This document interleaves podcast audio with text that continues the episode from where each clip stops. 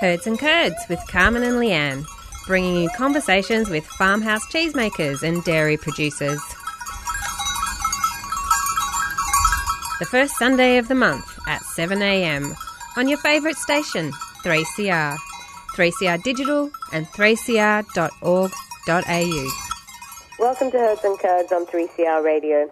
Our program today is an excerpt of a recording of an event that happened earlier in the year, organised by the Australian Specialist Cheesemakers Association, or ASCA. The event titled Reinventing Farmhouse Cheese was a conversation between cheese professionals from Australia, America, and England. It featured ASCA President Carla Meurs of Holy Goat, Ian Powell, an Australian microbiologist working closely with ASCA, advising on all things invisible to the naked eye, Bronwyn and Francis Percival, authors of Reinventing the Wheel, The Fight for Real Cheese, who we somehow always manage to mention on Herds and Curds. In addition to American farmhouse cheesemakers, Andy Hatch of Uplands Cheese and Mateo Kehler of Jasper Hill Farm were part of the soiree.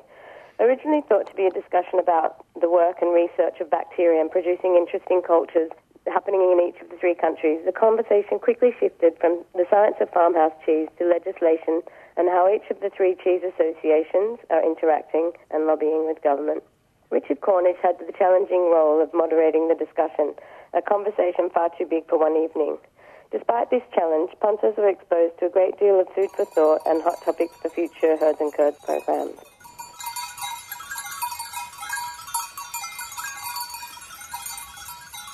Topic tonight, let's stick to topic, is reinventing farmhouse cheese. What is a farmhouse cheese? Who wants to go? Uh, who wants to start there, Bronwyn? Right, farmhouse cheese. Um, I think if you if, if you talk about the strict definition of farmhouse cheese as we use it in the UK, it's really it's a cheese that's made by a farmer from the milk of their own animals and a vertically integrated system. And I think as we've got more into, and I hope we'll talk more about tonight, I think there are many things that, even in a system like that, could be blocking the expression of the uniqueness of the milk that's produced on a single farm and denying that farmhouse producer their full values. But farmhouse, vertically integrated cheesemaking. And I would, I would actually say the UK is an interesting test case for this because where the French have beautiful clarity in terms of legally defined categories of, of, of, of, of cheesemaking scale and, and, and, style of operation that you can have fermier, you can have farmhouse operations, you can have artisanal, so, so an, an, perhaps you're buying in a little bit of milk from your neighbors, and then you can have cooperative and you can have semi-industrial and industrial production. And that's legally defined, it's something everybody's aware of, people are aware of what that means. If we go back to the 1970s in the UK, the word farmhouse was owned by Dairy Crest, the national milk monopoly, and it was a, a purely a marketing term. And I think I would, I would say, as, as sort of the, the, the, the writer who's not Richard on the panel, that the biggest thing immediately for reinventing farmhouse cheese is actually reclaiming the meaning of words. That farmhouse means farmhouse uh, that it actually is making cheese from the milk of your of your own animals. We've got uh, guests here from states. Um, um, Mateo Kehler and Andy Hatch. Andy, you're, um, you're so we didn't get to meet before. It was quite busy. Someone actually said, if a bomb goes off tonight, the cheese industry in Australia is stuffed. So we should actually just check your or everyone's due a promotion. so you're, you're in Wisconsin, and Wisconsin's one of the biggest biggest industrial dairy uh, states in the, in the, United States. Tell me what that looks like and, and, what your business looks like compared to that. Yeah, um, the quick background our, our, our, state was settled in the, by white people in the 1830s, and after exhausting the soil uh, farming wheat for 30, 40 years, in the 1860s, uh, dairy farming was introduced. German, Norwegian, Swiss immigrants, and they brought with them a cooperative model wherein uh, several, you know, four, eight, 10, 12 farmers uh, owned a cheese factory, hired a cheesemaker to make their cheese. Usually they gave him, I think, 14% of the sales. Uh, that was kind of our bread and butter, and that uh, rose quickly into the early 20th century. And by you know middle of the 20th century, we had 150,000 dairy farms in our state, and maybe 3,000 cheese producers. Uh, and then following World War II, that model uh, contracted. We have about the same number of cows now, with you know 15,000 dairy farms uh, and about 300 cheese producers. Uh, so it contracted, and, and, like a lot of industries post World War II, uh, scaled up, industrialized.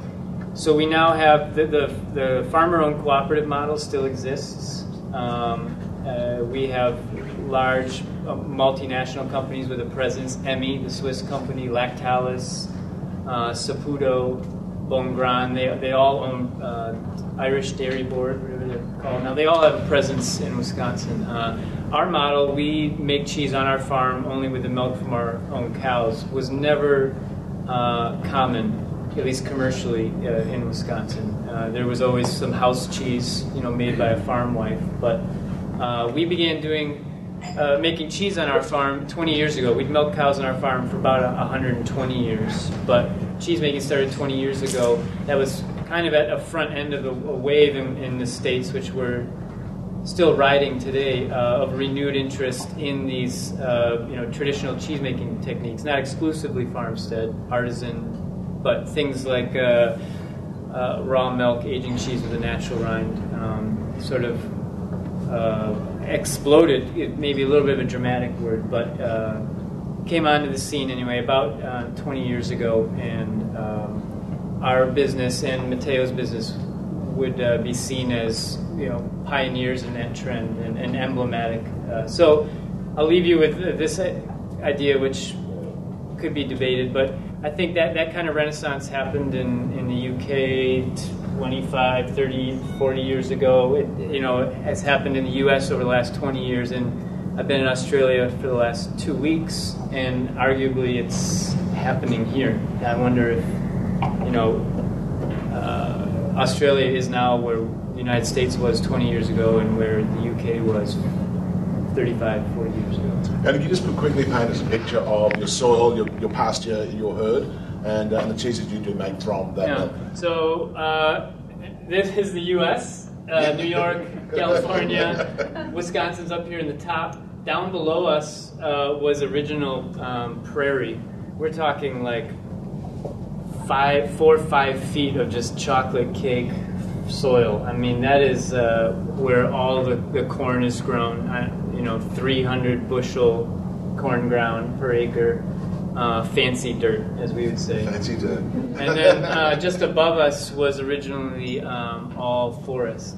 Uh, this strip through southern Wisconsin was uh, grassland originally, oak savanna, big uh, bur oak trees every couple hundred feet, and then um, grassland. So our cheese is called Pleasant Ridge Reserve. Our farm is up on Pleasant Ridge, uh, steep hills and um, erodible, thin soil. So not fancy dirt, but very good at, at growing grass. And our farm, I think, really hit its stride in the mid 90s when uh, instead of row cropping it, we started uh, rotationally grazing it. So the entire farm is in pasture, and um, we only milk our cows uh, May through December. We only make cheese May through October while they're on pasture. We dry the whole herd off uh, in the winter. It's not a common uh, setup, uh, but for our uh, piece of ground, it works um, particularly well for the soil. And um, the real beauty of the system, of course, is the flavor of the milk that comes off um, that fresh pasture. And so, what we're really doing is just trying to harvest that grass in the summer, distill it down into cheese, um, tuck it away in the ripening rooms, and then um, bring it out into the world. Andy, what's your herd? What sort of, uh, what sort of breed are you running in the herd? We're a little unusual in that regard too. You know, uh, we've crossed nine different breeds together over the last 30 years, which we've had a closed herd, which means we don't, you know, buy in outside cows. So we will bring in, um, you know, frozen straws as semen. And so, you know, it sounds it's like you know, experimenting with drugs in your youth. Like we dabbled in, you know, we dabbled in Ayrshire. We messed around with, you know, Tarentaise, Abondance, Brown Swiss, um, and some of those family lines still exist, but uh, it's an unusual herd. And, and what we're looking for are certain physical characteristics to suit our farm. Our cows are outside 12 months of the year, so in the summer it could be, um, you know, 32 degrees, in the winter 20 below. They're outside in both of those conditions, getting up and down the steep hill. So, certain amount of physical hardiness, athleticism, and then we're also looking for particular milk characteristics. And you know, blending genetics is never going to be a perfect science, but continually saving daughters out of our best cows, we have arguably developed kind of our own breed. You know, and I think. Um, to return to the point that, that Bronwyn uh, touched on, you know, taking full advantage of the value of, of being a farmstead producer. You know, how do you make uh, what is that value? I would argue it's it's distinctiveness. You know, making a product that tastes like your farm, and to that end, um, having a unique herd of cows, uh, it, it's part of that, that design.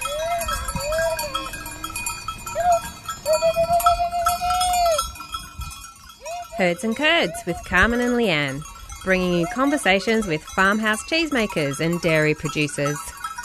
But uh, we'll come to a lot of us are, really more, more, familiar with your cheese um, at Jasper Hill, uh, coming out of, um, of Vermont, um, and you're up there in the in the, in the leafy, colourful country uh, up um, up in the, in the, northeast of the states. Can you tell us a little bit about what you're doing? Not so much about the manufacturing, but more about the other the, the way you're bringing farmhouse cheese and science together along with the, politi- the politicians of Vermont? Uh, there's a, a, long history of travail. the biggest threat to our business is not a microbiological threat, it's a regulatory threat. Um, in terms of um, you know our operating philosophy, um, and uh, which, involve is basically creating um, a market uh, for distinctive products uh, that are place based. Um, the, th- the, the threat of regulate, regulated like pasteurization, uh, which would sever the link between our products and the practices that are required to produce them, um, is something that's real in, in the U.S. Um, Vermont is a small state, about 670,000 souls, and um, as such, you know, we have one representative in the U.S. Congress and two senators, and uh, uh, because it's such a small state, we have access in a way that you wouldn't if you were in California or New York or almost anywhere else in the United States. We represent. Uh, uh, a very kind of public, uh, positive, uh, you know, like a, a, bright light in the dairy industry where we are, uh, which is, if uh, you're not familiar with what's happening in the dairy industry in, North, in, in the United States, is, it, you know, kind of catastrophic. Uh, global oversupply of dairy generally has depressed uh, pricing uh, for uh, since about 1900, as far as we can tell. But more, uh, more recently, um, you know, there's just a, a decline uh, both in the, the, number of farms and for the first time in, uh, in memory, the number of cows in Vermont. So, um, artisan cheese in Vermont is uh, something that everybody can uh, basically rally around. And um, our uh, approach has been to engage academia, to work uh, with science, to develop uh, a working understanding of uh, our traditional practices so that we can defend them using science.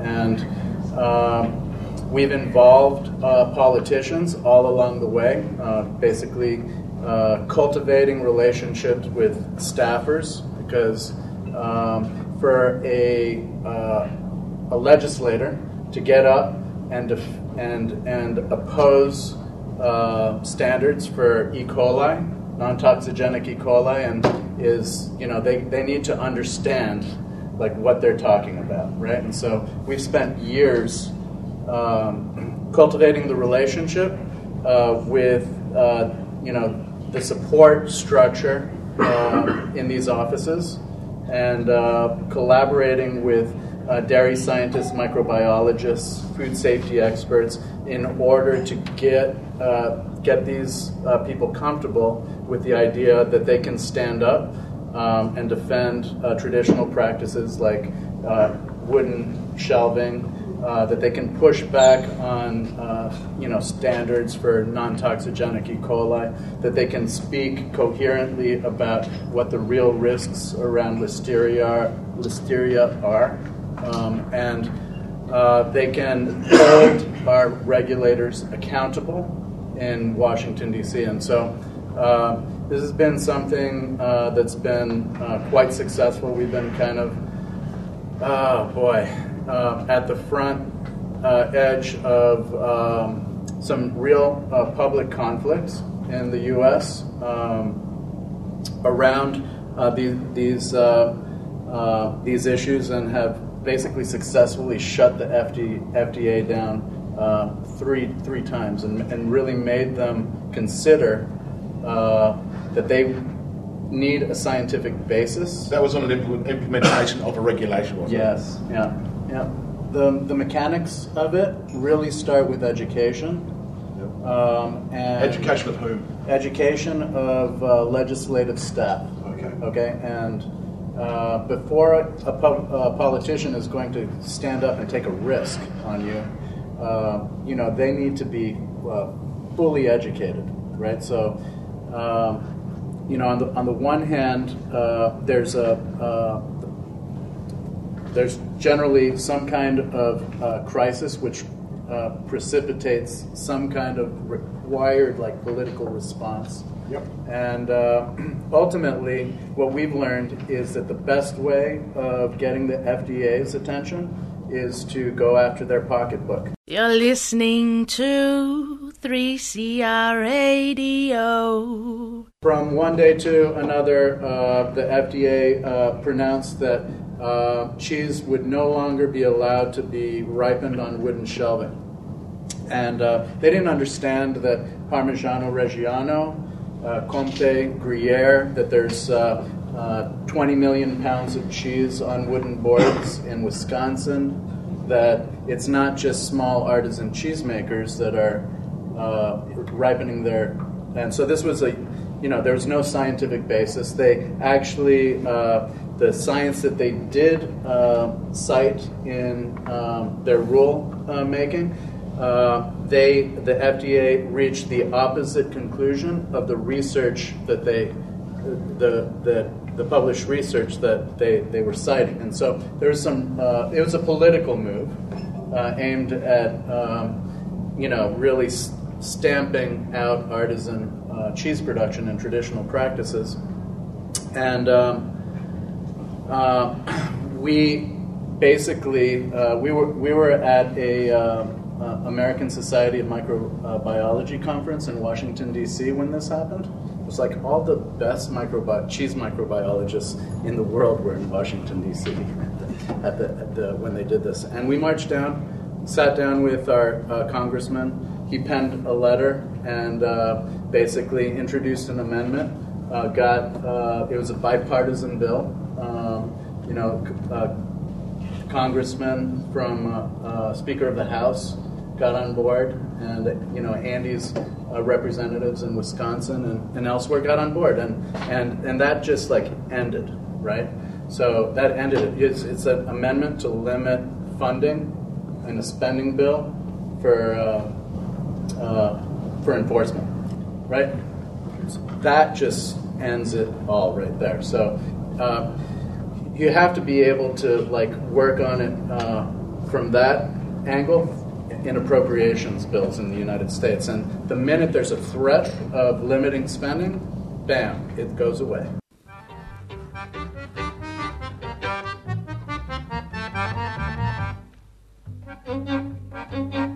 Hello, I am Gabriel Gaté. 3CR is like a souffle, a challenge to make, but it can just go higher and higher and higher.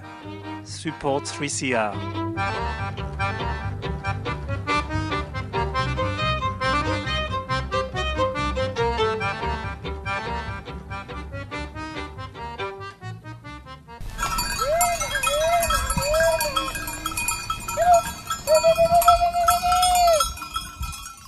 Herds and Curds with Carmen and Leanne, bringing you conversations with farmhouse cheesemakers and dairy producers. And it's a really interesting point that we look at the Specialist Cheesemakers Association in the UK as the producers, you know, the, the group for, for farmhouse and small cheesemakers. But when you peel away the layers, what has made it an effective industry body is the fact that it's essentially a lobbying organization. And that it, when it was founded, it was founded in response to a moral panic around food safety where people saw um, that that, that, raw milk cheese was there was a very real risk that raw milk cheese might be banned very shortly. So this organization was founded to engage with the government, and it was tacked on to probably the driest name for an organization in the universe, the Provisions Trade Federation, which is an industry that, an industry organization that had all of the ins to all of the government. Um, government bodies and all of those relationships that we could tap into and start talking with regulators on that level. And ultimately, if you want to get things done, having the access to the people who are going to be making the decisions and being able to explain your, your side clearly enough that they will get up and, and voice your side um, is, is the key to getting things done, making way for change. I don't know how ASCA behaves in this regard, but that, that was a major decision for the, our American Cheese Society was you know, whether or not they were going to act as a, a lobbying organization and ultimately they decided not to. And so, what has sort of taken shape, which has so far been effective, is a little what we call good cop, bad cop. Do you have good cop, bad cop? Yes. Bad cop. yeah. ACS is is the good cop. They uh, have a cordial relationship with the FDA. They supply them information. They meet once or twice a year. It's all everybody's all very polite. And then when the apple cart needs to be upset, then you know Mateo turns into the Incredible Hulk and, and is, the, is the bad guy. So we have somebody you know, unleashes Bernie. Yeah, we have somebody who, who, looks reasonable, and then we you know have somebody who, who looks like me. Yeah.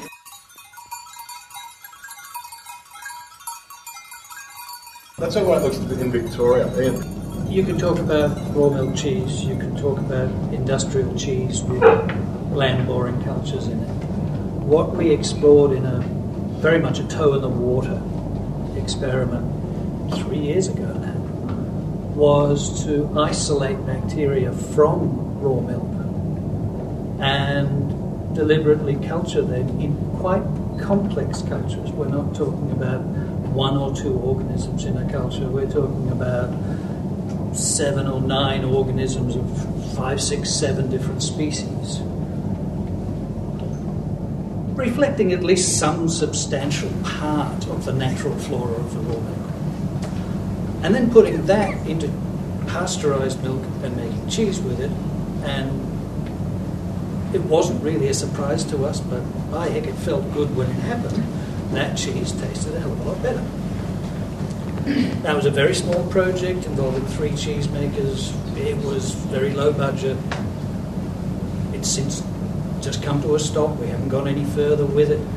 But it was an example of how you can do some quite targeted work that demonstrates something quite clear, that opens doors. I mean, in the sense that, you know, these cheesemakers were making cheese with, um, you know, Kocuria varians and Brachybacterium Cobia and all sorts of lovely organisms that have great names that you'll never find on any culture packet from a major culture supplier. And I suppose the part of it that threw me, I mean, admittedly, these, this wasn't hugely promoted and the products didn't go on widespread sale with big labels on them saying, hey, look what we've got in here. But the conversations we had with the regulators were very polite and very accepting. And at least as far as we went, were accepting that what we were doing was rationally thought through, we were gathering evidence along the way, and a conversation was beginning to happen. Now, I think, as Mateo was saying, that's an important thing to try and get going and hopefully to try and keep going. That you have some level of careful, thought through, well documented, scientifically shrouded work that's going on that supports some aspects of, of the more airy fairy, I feel it in my heart, it's the way my grandfather did it stuff. And gradually the two come together because you can use the same sort of thinking to support food safety issues and raw milk safety, whatever it is you want to look at. The same approach of doing something carefully and cleverly and just putting it down in front of people and saying, see, there wasn't much wrong with that, was there? And then you go to the next phase. And that was really as far as we got with that. But it was, I think, a very good exercise in engaging with science on a fairly small scale as this was. I mean, think what we could have done if we'd had oodles of money to throw at it, if we had the laboratories that were interested in doing the work.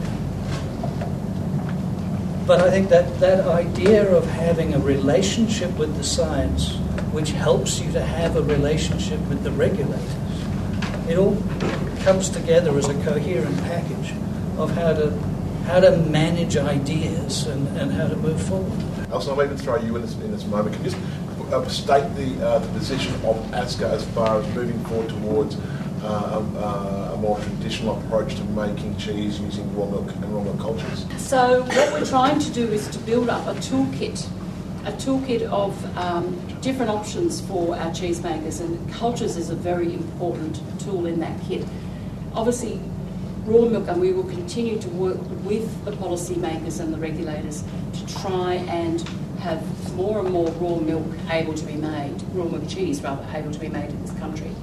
But we also need to, and others want to use pasteurised milk, and it's been a, you know, it, it is our history. Unfortunately, some may say it's unfortunate, but it is our history that it's a lot of our cheese, uh, certainly for a, a very long time, it's always been made with pasteurised milk. So uh, we need to have a toolkit that gives those who make with pasteurised milk the options that they just don't have with the commercial cultures that are available. And that includes the sort of project that we worked on with Ian, and we want to take that further. And we do hope that we will be able to take that further soon. But it also means we're bringing in a range of cultures, for example, into Australia at the moment. A small French um, culture maker uh, who's who has amazing an amazing library of, of microbes and, and the cultures that they make from them, and also is able to provide some technical support to our cheesemakers in changing from the commercial cultures that they've been using up to now to, to be able to um, uh, to use these really new and exciting cultures. And Paul, our vice president here, has done a huge amount of work on this particular project. So we're trying to build that toolkit that the cheesemakers have access to. Some we want to be able to make raw milk cheese. They will be primarily farmhouse cheesemakers, which is the right thing, I think.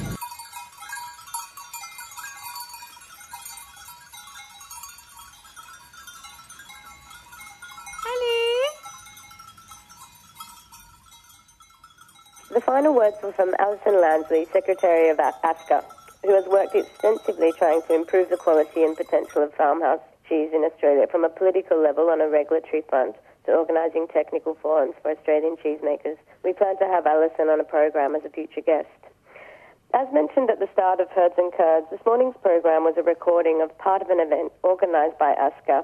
If you would like to hear the full recording, we encourage you to contact Herds and Curds via our Instagram page. Uh, thanks for tuning in to Herds and and coming up next is the gardening program.